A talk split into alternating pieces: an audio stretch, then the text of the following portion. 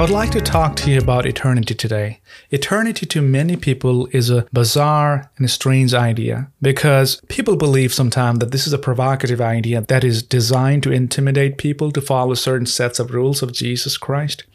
Now, the concept of heaven and hell appears to be far fetched and drawn out of context to many people, and I don't blame them because you can't see the evidence of a heaven and hell. You have to pretty much trust the word of Jesus Christ. And some argue that Jesus wasn't speaking about the literal hell and literal heaven. He was talking about the tormentation of the conscious mind or figurative speech of Jesus Christ to make a point. The heaven is inside of us. And all these things, mostly progressive Christianity spread this. But we have to return back to the Bible and look what Jesus said, and read what Jesus is talking about. Now let's check out the what Matthew, one of the Jesus disciples, had to say about this, what he documented. Jesus, he said, will gather all nations before him. Will separate people who represented Jesus well and those who didn't represent Jesus well. And in Matthew 25, 34, it says, Then the king will say to those on the right, Come, you who are blessed by my Father, inherit the kingdom prepared for you from the foundation of the world. Then he will also say to those on the left, Depart from me, you who are cursed, into the eternal fire prepared for devil and his angels. And finally, Jesus summarizes by saying this. He says, Those who represent Jesus well, those who do not represent Jesus well, he says, and they will go away into eternal punishment, but the righteous into eternal life. There are two options. There's not even third. There's just two options. That is eternal punishment and eternal life. Jesus clarifies here this there is a literal eternal life. There is a literal uh, eternal punishment. How do we know this? Because you see eternity by definition is everlasting never ending right? But we know that people on this earth are not eternal. We're not going to live here forever and things of this world do not last forever so that means when there's a crime, heinous crimes and injustice, evil, suffering, a lot of people escape that judgment. A lot of people hide, cover it, and they will be gone from this world. That's when Jesus promises. He says, Do not think that you will escape the judgment of God, because in the end, the justice will be delivered. And people are mortal, so you will live a short life, a transient life. And that is why you need to be careful how you spend your life on earth. You can escape the earthly judgment, but you cannot escape the heavenly judgment when God will sit on his throne and he'll judge the nations. So Jesus reminds and warns us that there is eternity where no one will escape judgment of God. He's not just saying to intimidate people, he's just exposing the reality. He's just bringing the truth to the people. He's saying that, hey, you got to believe and trust in me. You got to give your life to me because if you don't, then you will be rejecting me, which essentially means you're choosing hell over heaven. God will hold everybody accountable, both believers and non believers. He'll reward those who are faithful and he will reward those who are unfaithful. And the reward will be either heaven or hell. Now, for Christians, if there is this eternity and everlasting life, should we dare live casually, focused on the temporality of this earth? What ought to be our approach then? Jesus, this is what he said to his people when they were listening to him. After he feeds like 5,000 people, people are coming after him. But Jesus says this I tell you the truth, you want me to be with you because I fed you, not because you understood the miraculous signs. But don't be so concerned about perishable things like food.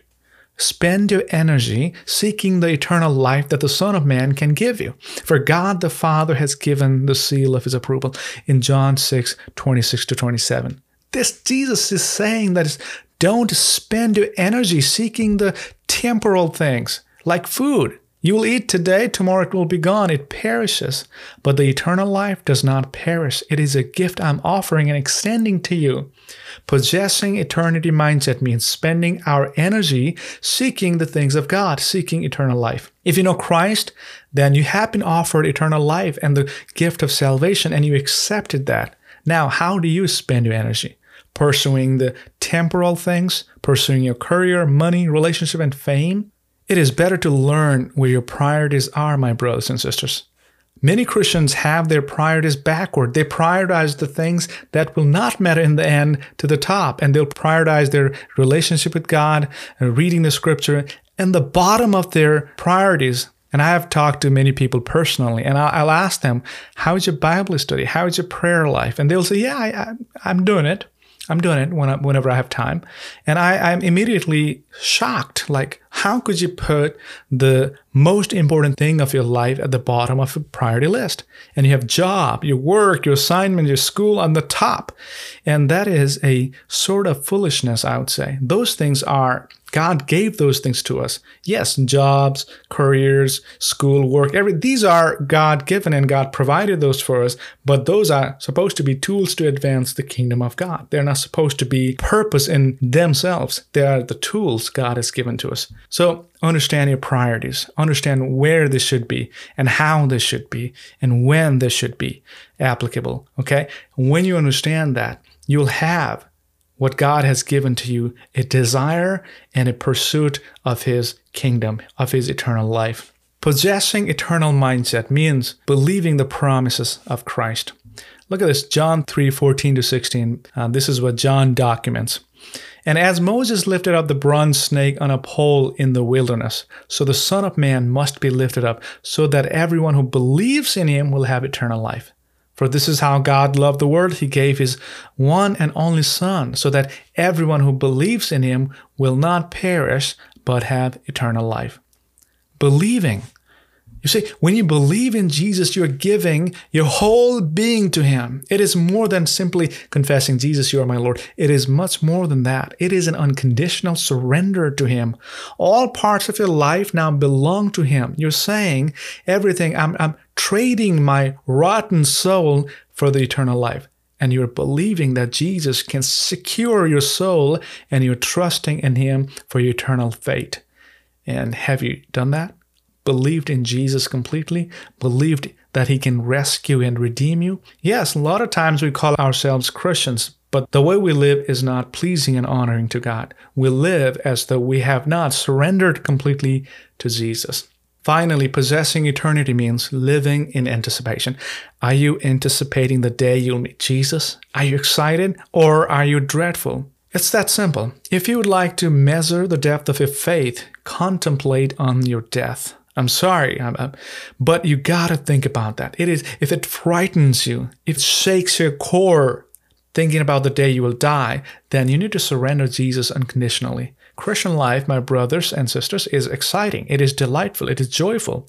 And you, you got to anticipate that end. You got to anticipate Jesus when you see him, when you'll meet him. You got to anticipate that because that anticipation comes out of love. And experiencing pain and suffering is not unbiblical, but living as a victim is definitely irrational. Apostle Paul recorded in the book of Romans, yes, you will be the heir to the kingdom of God, and you will also be participating in his suffering. Is Christ your prize, or are you looking at something temporary? Live with this mindset. You'll face Jesus one day. Live and understand and embrace this reality that Jesus will be with you. So learn and enjoy Him. God is loving and wonderful. Also remember that He is wrathful. What side of the room He want to be. And I hope you consider your relationship with Jesus seriously because it matters. All these three things, you possess your eternal mindset that allows you to live in a purposeful life, allows you to live you a meaningful life, it allows you to navigate through highs and the lows, it allows you to live extraordinarily, having this anticipation of the future. Overall, having eternal mindset is beneficial to you. So I hope that.